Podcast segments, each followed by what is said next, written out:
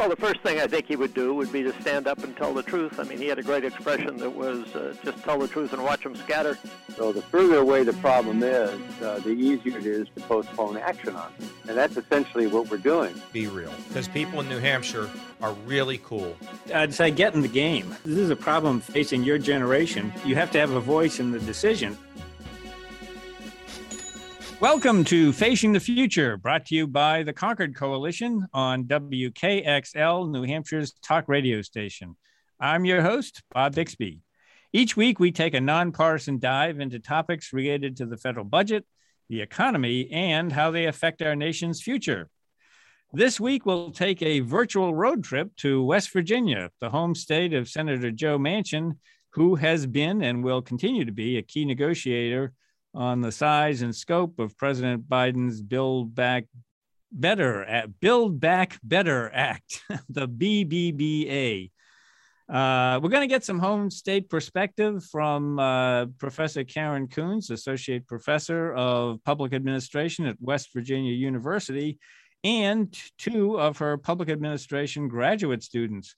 Uh, before we get to our guests, though, we're going to have a little in house roundtable here just to talk about the situation in the Senate and why Senator Manchin seems to be the key guy. The Build Back Better Act is expected to pass the House this week, we think. Uh, and uh, then it will go to the Senate where it faces a much more problematic fate. And Senator Manchin seems to be at the middle of a lot of that. Some of the key issues are whether it includes paid family leave, whether it uh, extends the child tax credits uh, at the current rate, whether it um, and for how long, uh, and uh, you know tax issues, whether it's fully paid for. Um, so look, Senator Manchin has uh, really whittled down the size of the bill since this process began, and but there's more to come. So. Um, Tori, uh, just uh, briefly on the, the reconciliation process. Now, uh, these issues that Senator Manchin are raising, a lot of them just come out of reconciliation itself, don't they? I mean, some of the problems of doing a reconciliation bill. Oh, you mean some of the the the, the issues that that Senator Manchin has with the reconciliation bill? Is that is that what you're talking yeah, about? Yeah, yeah, yeah, yeah, yeah. So you know when you when you use this fast track process called reconciliation in order to get legislation through the senate there's a certain set of rules that you have to abide by. They're all uh, uh, in, in, uh, in, encapsulated by the the Byrd rule. Um, and there are some of the things that Senator Manchin is, is, is, struggling with things like uh, paid family leave um, and the electric vehicle credit for uh, union made electric vehicles, things like that, I would fully expect the Byrd rule to take care of those issues and that I don't think those issues comply with the Byrd rule, or I should say, I'm suspicious that they wouldn't comply with the Byrd rule. And I think they will be jettisoned because of it. So you've actually got the rules of the Senate that will be carrying, you know, dirty water for, for, for Senator Manchin. He won't necessarily have to vote to excise those from the bill um, the Senate Rules and Procedure will do that for him. Um, you know, Phil, uh, a lot of the focus is on Senator Manchin. Uh, one suspects, however, that he may be speaking for others who don't speak up quite as loudly. And uh, there are probably a number of people, either in the Senate or or or in the House, who who might just take a pass and let this this thing pass now uh, and might be more supportive of Senator Manchin's position on, you know, whether this will affect the deficit and the debt and maybe concerns about inflation when it comes back to the House. Do you, uh, you know, what's your sense of uh, whether there's actually some some concern about these issues that isn't uh, necessarily apparent on the surface? It's always interesting when you have such a close majority, right? Democrats control the Senate by the absolute slimmest possible way. Like they have a 50-50 Senate in the in the president of the Senate, the vice president of the United States, Kamala Harris, you know, con- eh, that's how they have the majority. So at any time, one senator can throw a wrench into everything. But to your point, Bob, it has an effect on how other people vote because they know where the margins are, right? And they know who can vote for what. But when you only can win by one vote, it really affects things. So this in this case, this one West Virginia senator has just so much power because he he is the key swing vote in, in in so many things. I'll also add Tori mentioned the Byrd rule, which is named for another West Virginia senator, right? So here are two people who have had this outsized influence on the way things get done in the United States Senate. Uh, the late Senator Robert Byrd and the current Senator uh, Senator Manchin. Um, I'm going to uh, uh, bring in uh, Ive Harris uh, and, and, and put him on the spot. Ive is the uh, communications director for the Concord Coalition. And, uh, you know, a lot of times you get a, this, uh, um, this perspective that the White House uh, has, and the Democratic Party in general, has not done a particularly good job of messaging that uh, this is this whole thing has been about this build back better has been about whether it's 6 trillion or 3.5 trillion or 1.7 trillion or 1.2 trillion or whatever. And uh, and it's it's not about what the the bill might uh, do for people. Uh, you know what's your take on that? I mean we're, we're sort of at crunch time here with the the end of the year. Is it is it too late for democrats to refocus the debate or or you know what what uh, what what, what might they be talking about well, you at the same time as a lot of this is going on, you also see a lot of political chatter about how it's doom and gloom for Democrats in 2022. Um, there's nothing they can do; they're going to lose their majorities. Um, everybody's pulling their hair out and and hitting the panic button uh, politically. I mean, obviously, it's been a it's not been an easy six months for um, for the the Biden administration. Um, starting with the, the rise of the Delta variant, people's uh, having to force people to uh, to to take vaccines, you know, push back from some from some private industry on that. Just the overall kind of impact of of the continued pandemic on the economy and and what that means for unemployment numbers. And so you have these economic indicators that are influencing you know the the the debate on some of these domestic spending priorities such as last week's uh, you know we had uh, good unemployment numbers uh, good employment numbers come for the month of october but then we see inflation rising. And so there's a lot of finger pointing on that. And so what you have is um, you basically have a situation where as you said there's a lot of pressure. I think personally it's probably worse for democrats to come away with nothing than it is for them to come away with something of a reduced spending bill, less than what they wanted, a lot less than Bernie Sanders wanted, um, uh, but but but something to address some of these priorities. Because I do think that at the same time, um, as there are uh, you know, the, the politics have shifted, I think that there's actually a lot of consensus on issues such as paid family leave.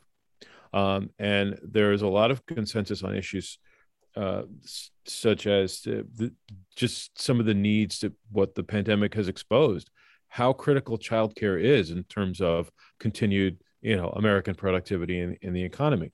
And so I think there's a lot of support for that. I think there's a large consensus on the need to do something um, about climate change and reduce uh, CO2 emissions. And so I think with with all of that said, personally, my view is that I think uh, President Biden, being a veteran, you know, Senate guy that he is, probably knew that he was going to get some kind of deal that's a lot less than the progressives wanted, but it was something. And he is a deal maker. He is a traditional deal maker. And so, you know, in terms of the messaging, there's a lot that they have to do internally to try to please some of the progressives in their own caucus. Um, and I think he's got to show them that he tried to get a bigger number, knowing full well that the actual number he's uh, that the administration is going to end up with is probably really close to Manchin's numbers and what Mansion has said um, this this whole time. I don't think I don't buy the whole doom and gloom uh, uh, you know narrative for Democrats because I think if they, the infrastructure bill is passed and now signed into law, that's going to start having an impact. Um, if they get some of this out, I think a lot of these are fairly popular programs. Um, I don't think you're, I, I think this is different from the Obamacare effect in 2010, where people were very angry about it. They didn't quite understand it. They didn't quite know what it was. A lot of these items that are in Build Back Better are designed to be politically popular. Yes, even though they're spending money, um, they're designed to address needs that a lot of constituents have that a lot of constituents frankly vote on So I, I think it's going to be more of a mixed bag. Um, but I do think that the difficulty that the the Democrats are having with their messaging right now, especially out of the White House, is there are economic realities that are hitting that they seem to be surprised by and have not prepared for adequately, and that always adds a monkey wrench into some of these you know debates over bills, especially when you get down to crunch time. Yeah, I was going to say, I think, uh, and uh, Tori, you might want to weigh in on this. I, I think the big problem that they have is perhaps not so much messaging, but inflation. Uh, that, that's a problem. yeah, but I, I also think it's it, just in general on messaging. It's easier to message no than it is to message yes because messaging no is fear based right and you you play into people's emotions i mean if you you know there's a difference between a poll question that says do you support the democrats you know prescription drug plan if you know it's going to uh, mean your your your mom and dad don't have access to life-saving cancer drugs that's an easy no okay? That's it's, it's easy to message no. It's easy to message fear. So where the democrats challenge is going forward if this legislation actually does get to president biden's desk is how to message yes. You know i think we're going to have to uh, wrap it up here and, and begin our, our virtual trip to uh, west virginia. But i've been a little bit surprised and i would say pleasantly surprised that the desire and the pledge to pay for the bill is still there. I mean, they're they're they're well, you know, we'll see what uh, the the the score is, the CBO score, but preliminary indications are if it's off, it's not off by a hell of a lot. So it's it's not like they just abandoned things and said, "What the hell? Let's just add to the debt and by several, you know." Uh, let's just pretend that deficits don't matter, and that's right, an right. issue that uh, certainly uh, Senator Manchin has put on the uh, on the table. Um, so uh, with that uh, with that consideration, um, Tori's going to stay with me right now, and uh, we're going to bring in uh, Karen Kunz from uh, West Virginia University, and then a couple of her graduate students. And later in the conversation, Phil Smith will rejoin us uh, to uh, to talk to the graduate students. and now let's bring in Karen Kunz. Welcome to the program. Karen and Tori, welcome to Facing the Future.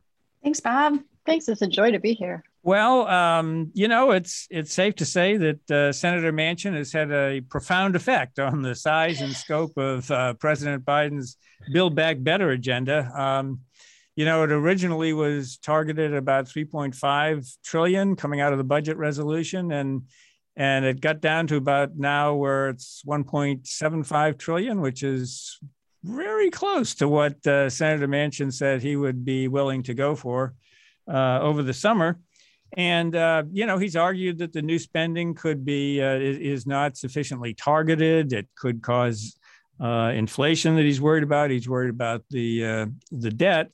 And so with, with Senator Manchin playing such a, a large role on the national stage right now, uh, we thought it'd be a good idea to check in with uh, with his home state. And Karen, just as a general question, um, how is this playing at home? I think overall, the general feeling with with about Senator Manchin is that there's a huge disconnect between him and his state. You want to unpack that? sure. Um, the things that he tends to go for the state the state is one of the poorest in the nation. Um, we have low education rates. We rank 40 48th 49th 50th in most things. Um, the child care tax credit would be an extraordinary benefit for us. It's it's already raised people a, a huge number of people out of actually hundreds of thousands out of poverty in the state. To continue it would be a boon. Um, and so Manchin wants he, he's up for he, he demands the the expert he wanted the sunset but now that he's getting it he's complaining that it's um, it's skewing the numbers. But instead of advocating for things like that like the child care tax credit the um, the permanent eitc um, paid family leave things like that those are the things that would benefit the state and instead, he's complaining that these are budget busters. These are budget gimmicks. So the, the sunsetting them early are budget gimmicks. We should um, ex- complete have them have them go for the full full 10 years or, or make them permanent but then if we make them permanent we bust the budget rates the budget cap that he wants and there's already talk there's i read something yesterday or today about him saying that now he's thinking that the top the top line should be 1.2 instead of 1.75 oh my goodness moving the goalposts I haven't heard Yeah. that one. That's Yeah. that's that's Yeah. breaking news. yeah I, it's I, I was either a tweet or a to, a to a story or a story that I saw and I didn't get a chance to read the details and maybe it was just him just uh, one of the things that that Manchin's been saying here in Washington D.C. is that the Build Back Better Act, you know, the, the which is you know anywhere between 1.75 to two two trillion dollars, depending upon who's scoring it and and what's in and what's out. Um, uh, would just further add to inflationary pressures. You know, one of the headlines over the last month has been just the huge increase in inflation. And, now, you know, we've had like three decades of virtually no inflation. So we've got kids that are growing up and working now that, that they, don't, they don't even know what inflation is really. And now we're talking about, you know, 6% inflation and it's showing up at the grocery store. It's showing up at the gasoline pumps, et cetera. I'm wondering if Senator Manchin is hearing complaints from his constituents about the high price of gasoline, the high price of groceries, the high price of energy. And he's translating that into we need to stop you know we need to put the brakes on on federal spending because it's causing inflation I Not- don't not- not- know i was going to say not necessarily the constituents are, are saying hey this bill is going to cause inflation but he's putting two and two together and coming up with that analysis maybe um, might help if you talk to the Fed um, about how they manage inflation. Might talk, might think might might help if he thought about supply chain issues and their contribution to inflation. Um, I'm not sure he sees the big picture. I'm not sure he puts all the puzzle pieces together. Um, when it's convenient, he'll talk about inflation about how um, we should be fiscally conservative, and he's concerned about the debt. He's concerned about the deficit but they're getting ready. they- They want to pass a defense spending budget that's more than the White House wants. So if you really want to talk about being fiscally responsible, make the defense make the Defense Department responsible for their spending. The CFO Act was passed what a few decades ago, and they still can't. The Defense Department still can't come up with legitimate um, financial statements. They have no idea where half of their resources and half of their spending goes. So if you really want to talk about being fiscally responsible, start at the Defense Department instead of giving them tons more money when they can't manage what they have, and then still complain about we need to be fiscally responsible. I wanted to ask about one of the policies that's uh, become a sticking point, which is paid family leave.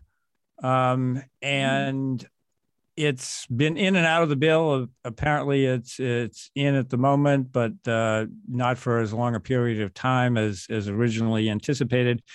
Um, first, and I, I don't know the answer to this question, which is why I'm asking. But uh, does West Virginia have uh, paid family leave? And and uh, okay, so that's that's not No, a policy that. Um, It would be fabulous here because we have a huge elderly population. A lot of our residents are poor or on um, on federal support in some way. It would be a huge benefit for us. You'd think that would be he'd be championing that. Well, I, I think. I, I think, and, and pushing back on a couple of things, I, I think there are, are a couple of elements uh, within the Build Back Better Act that are going to get jettisoned, not because uh, Senator Manchin opposes them, but just because they don't fit within the the rules and restrictions of of reconciliation. You know, when you use yeah. the reconciliation process in the Senate to, you know, fast track legislation, you know, there are certain rules that that that you have to abide by, and I think that there are certain things that are going to trip up. And I think paid family leave, and I think the the union backed EV tax credit is also something that might fall away as well, just because it's it's one of those things that's considered possibly. I'm not I'm not going to I'm not going to speak definitively here because I'm not the Senate parliamentarian, but knowing a little bit about the way those rules work and the way she thinks, um, it's, it's quite possible that those will be perceived as as budgetary, but merely incidental and sort of fall victim to to the Byrd rule. So um, it's it's quite possible that they get jettisoned from the bill, not because of Senator Manchin, but because the rules won't won't allow them. So it's probably good to to, to pay attention to that. I would note though, I, I would note though that um, the adherence to the rules is becoming less of a less important. Right. And, and I'll, I'll, admit that, you know, reconciliation, and but both parties are guilty of this. Both parties have used mm-hmm. reconciliation in a way Absolutely. that was not was not intended, right? It was originally intended mm-hmm. to be a way to reduce deficits and help, uh, you know, mandatory spending and revenue laws comply with the parameters mm-hmm. of the budget resolution that would that pre- preceded the the reconciliation bill. And obviously, yeah. both parties have have have misappropriated the use of of, of reconciliation. So, um, well, and, and, and reconciliation is based on having a budget resolution in the first place, mm-hmm. which is part of the budget process. But even that's been disregarded more and more increasingly lately. It's like why why bother? Let's why bother have a process? Because nice it seems segue. to be that depending on who's in charge is depending on which rule they want to follow and or whether they want to follow any which is a nice segue because now you're talking my language. I, you know, having spent so much time on Capitol Hill on the budget committee, you're you're you're you're playing in my lane now. So you're listening to Facing the Future. I'm your host Bob Bixby, and Tori Gorman and I uh, have been talking with uh, Professor Karen Kunz, uh, Associate Professor of Public Administration at West Virginia University. We've been talking about the key role that Senator Joe Manchin of West Virginia is playing in the upcoming debate on the Build Back Better Act and uh, a lot of uh, things about budget process as well. We're going to be right back uh, after these short messages.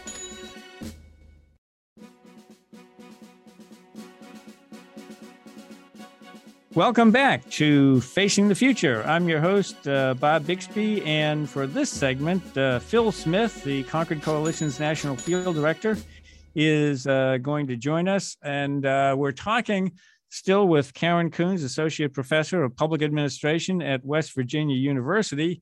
And uh, Karen is uh, introducing now a couple of her students who are going to join us for uh, the rest of the program. Karen, I'll turn it over to you. Thank you. Um, I'd like to introduce Elizabeth Satterfield. She's a second year graduate student in our, our Master's in Public Administration program. She graduates in three weeks.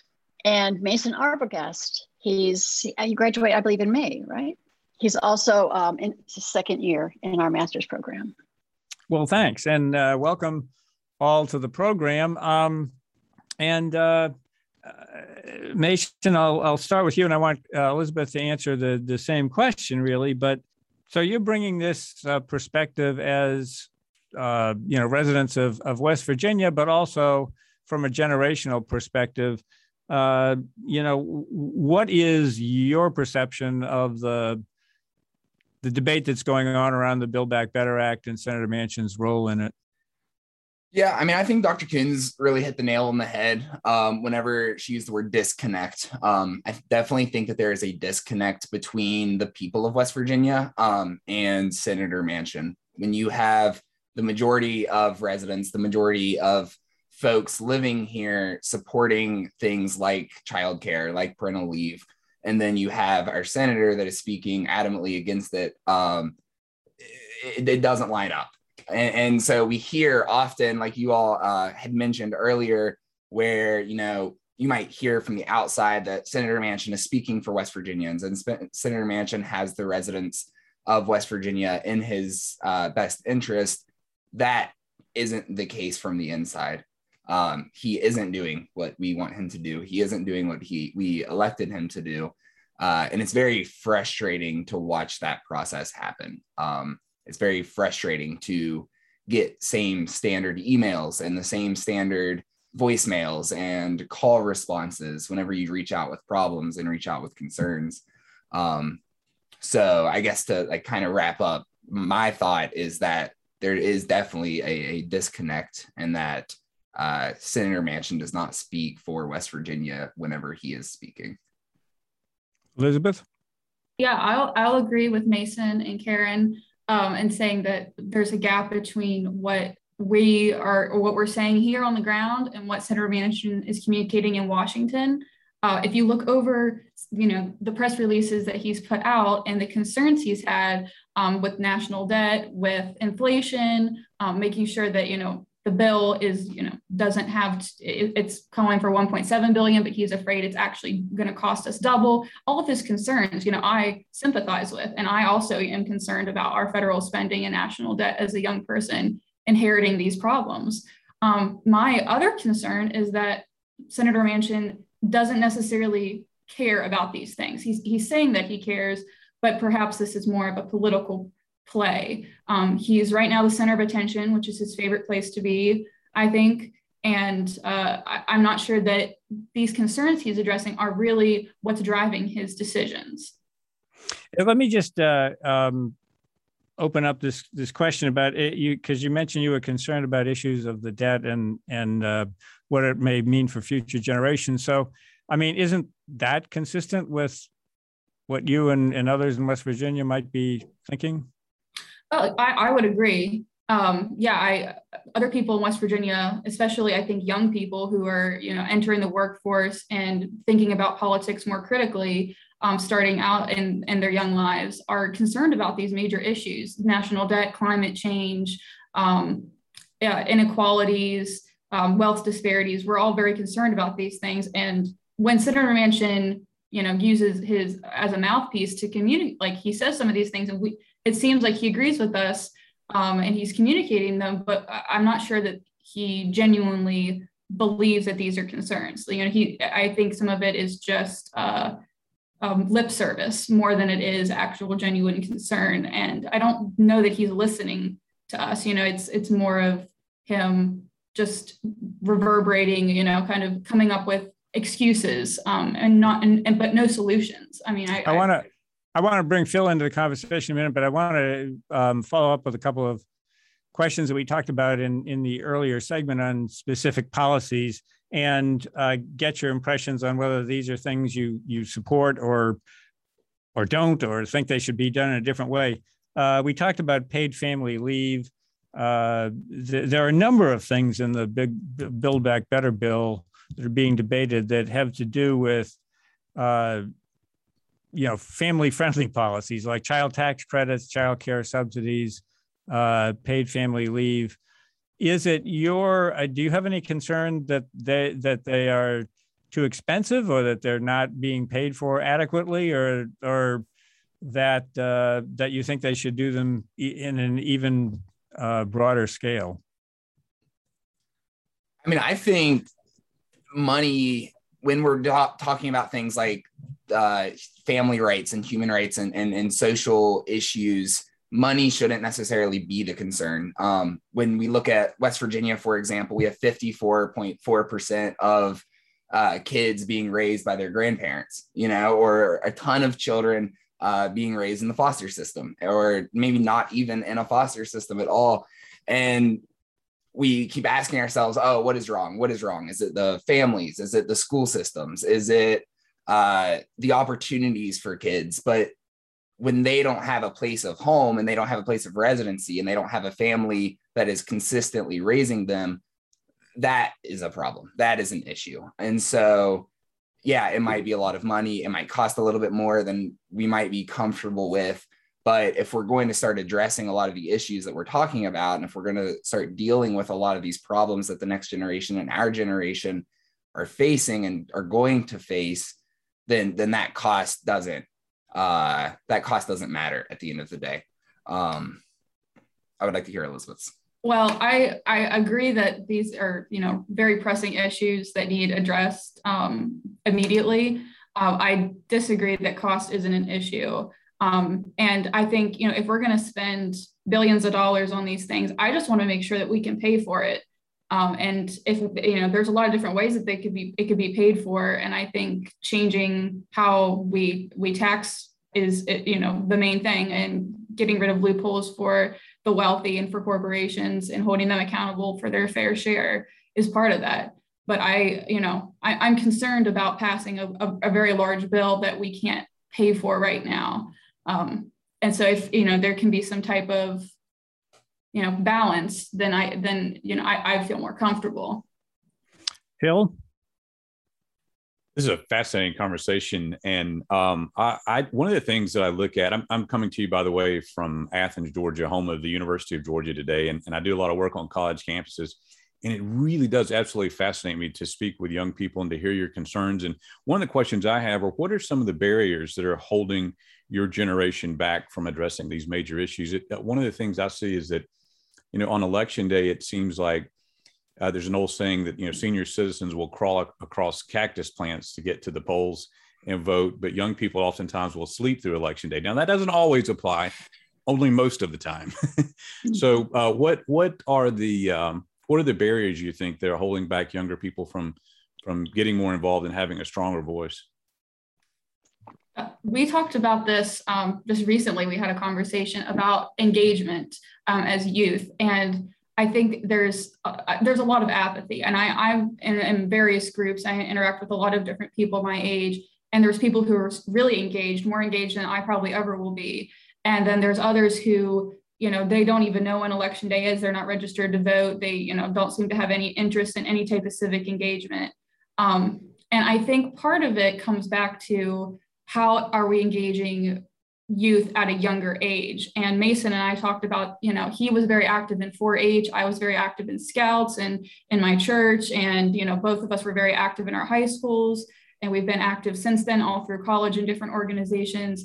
And so and that started with a very young age and i think part of our issue is you know if if people if children aren't engaged you know there might not be and if their parents aren't are also not engaged then there's going to be a disconnect um, when you know children come become young adults and have to make decisions they you know aren't equipped to do so and aren't interested in doing so. They don't see it as as something they should do. Uh, so i think part of the problem comes back much further beyond you know college or high school years yeah, and to expand on that, I mean, I definitely agree with Elizabeth that it's it is about engagement and it's about getting to people early. Um, but I would say that there are also a ton of other barriers, and that all of these barriers are kind of related in the same way that they come back to money and they come back to the wealth disparity that we're seeing in our nation. Uh, you know, people have been struggling to make a living wage for 40 years now, and that's not even considering the onslaught of other like societal mandates that are constantly coming up, right? So we tell people that they have to go to college to make a decent living, but then they spend the next 30 years of their life paying back student debt that they've accumulated. Or we talk about how healthcare is a human right and that nobody should ever be denied healthcare, but then tragedy strikes and they're in debt for the next 20, 30, 40 years. Um, and it doesn't have to be this way we elect people every two years to make decisions and to change the rules and to make life a little bit better, but they don't do anything. Uh, it's always, oh, the other side is preventing us from doing anything. Oh, it's out of our hands, yada, yada, yada. But that has been the same excuse for ever. You know, it was during Clinton, during Bush, during Obama, then Trump, and now Biden. It's always, oh, if we were in power, if our party was making decisions, then things would be different. That's not true. And we're seeing that that's not true. Um, and so our decision makers aren't going to be making the right decisions until we fix this wealth disparity, until we fix the money that is influencing the decisions every single day, every single decision. Um, yeah. We're going to have to take our second break. Uh, a, this is a fine time to take a commercial break. Um, you're listening to Facing the Future. I'm your host, Bob Bixby. Phil Smith and I are talking to uh, uh, Mason Arbogast and Elizabeth Satterfield, who are public policy students at the graduate students at West Virginia University. We're talking about the uh, the future and uh, the importance of their senator, Senator Joe Manchin, to the reconciliation Build Back Better debate. We'll be right back after these short messages.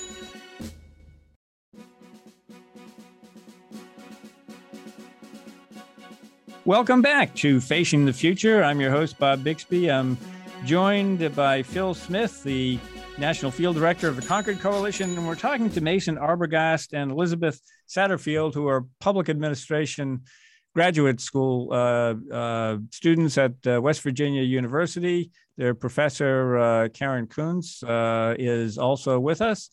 Is, uh, what kind of engagement do you have, are you able to have with elected officials? I mean, that, that you know, part of the disconnect, we talked about a disconnect before, part of it can be uh, uh, just uh, people not uh, talking to one another, communicating with one another. And I know town hall meetings, which we used to do all the time, are, you know, just not as popular anymore. They turn into um, shouting matches, or people are even concerned about security these days, which truly frightens me.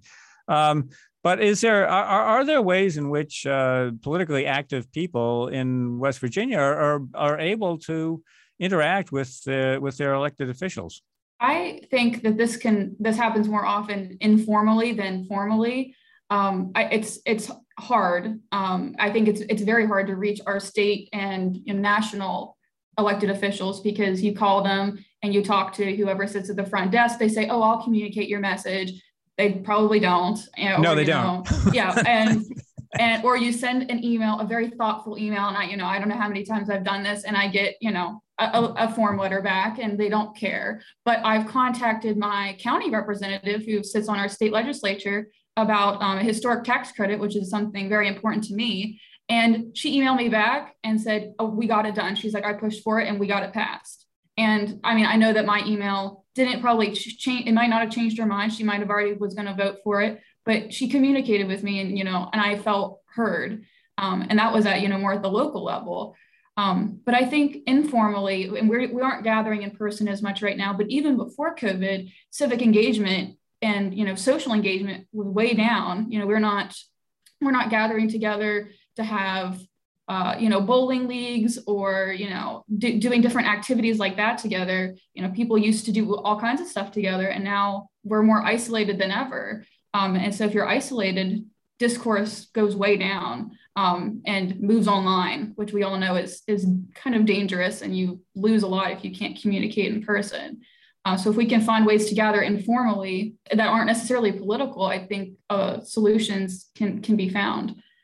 One of the things that that comes to mind, and I'll I'll let Phil get in a question in a second, but I, I while it's on the top of my head, and I'll address this to Mason, but uh, uh, feel free to answer the last question as well. Um, is is social media a, a, problem or is it a good thing? I mean, because this is something that just wasn't around in in my day when when I was a uh, a young person in politics uh, or in public policy even. So and so I, I don't necessarily have a feel for it, but um, is it so? How does that contribute or or, or detract from the uh, civic engagement? Yeah, I mean, I think that's a great question. Um, I think social media, like most things, has its pros and its cons. Um, I think that it is a great tool to use. It provides instant connection with most people um, around the world, and and that is incredibly helpful. That is incredibly beneficial as a society. The issue is the type of engagement that we're doing. Um, and this is also related to your last question about, you know, talking with our elected officials.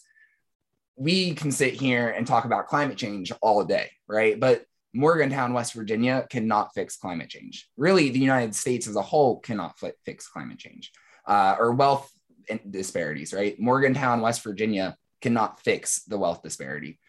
But if we start engaging folks about things that matter and engaging folks about decisions that they can make and changes that can happen, I think that is way more beneficial than what we're seeing now.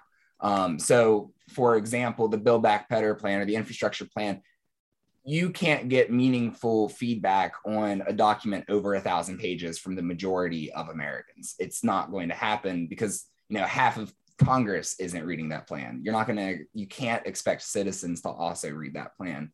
But you can talk about the schools in your district, or you can talk about the road conditions on, on different roads in your area, or you can talk about uh, maybe the healthcare costs or education costs that you and your family have have gained over the years.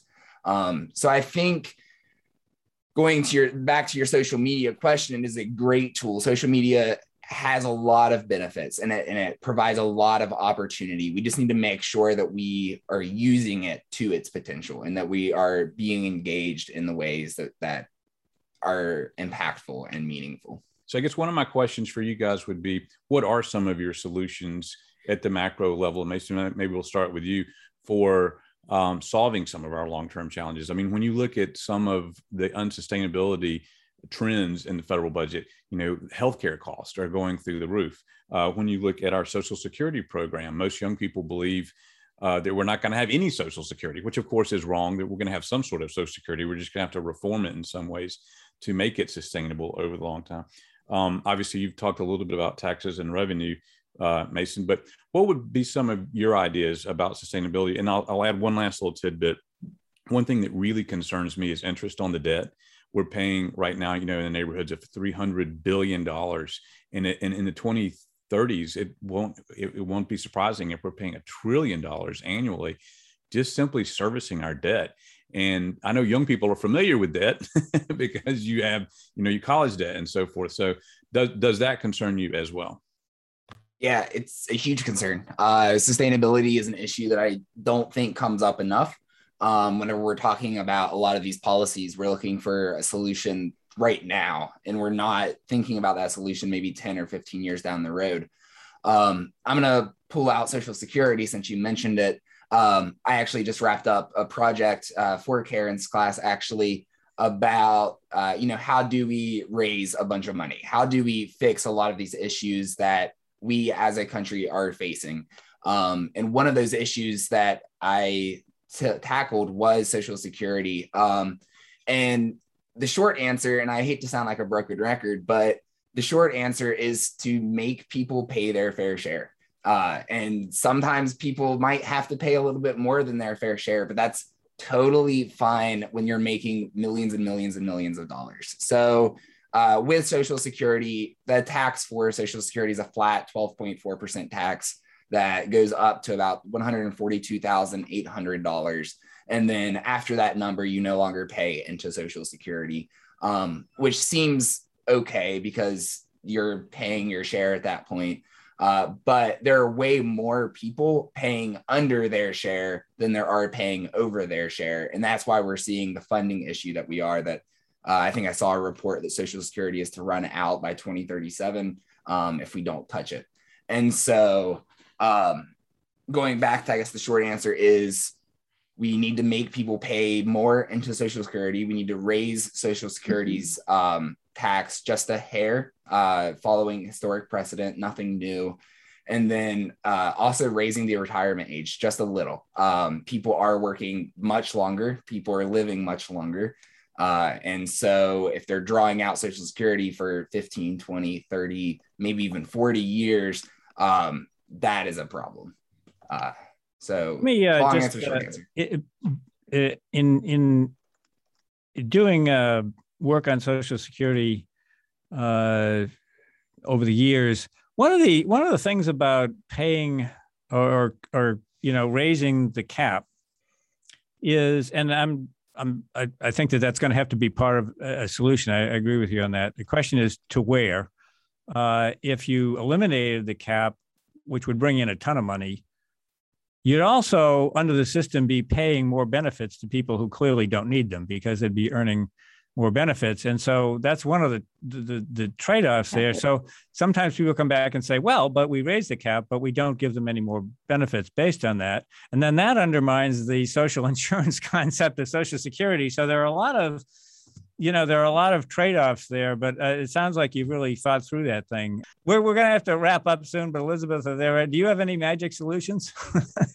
I hope you do. I, I, I don't think that I do have any magic, um, but I, I, will say that sustainability is, you know, something on the forefront of my mind and on the minds of many of my classmates at WVU and other young people in the state. Um, and when I think about sustainability, I think again I bring it back to like a regional state level. And West Virginia recently had a national park uh, declared, and we're seeing an influx of of people coming into the state to to see the New River Gorge National Park which is wonderful. West Virginia needs income. You know, we need revenue, but um, you know, we have to think about things sustainably. Is this, you know, how is this going to impact the environment? How does it impact housing costs? People who've lived in that area their entire lives, you know, can they afford to keep living there? Um, what does it do about um, you know jobs? Are, are they seasonal jobs without any benefits? So i think um, just that as an example of you know what happens when you get a national park um, you know what's what's that going to do to long-term sustainability for the region and for the state? Um, that's something that west virginia has been uh, kind of wrestling with the last year or so. Well we're going to have to end it there but i i because we've, we've sort of run out of time uh, but i i really appreciate uh, karen elizabeth and morgan your contributions this morning. It's been a really interesting discussion both about some uh, West Virginia politics and uh, Senator Manchin's role, but uh, even you know about the broader issues of, of, the future and getting the perspective of a younger generation that's having to look ahead and, and grapple with these problems. So we really appreciate it. That's all for this week. I want to thank our guests. I want to thank Phil Smith and Tori Gorman of the Concord Coalition for joining us, and for you, the listeners, for tuning in. Uh, this is Bob Bixby, your host. I'll be back next week with another edition of Facing the Future.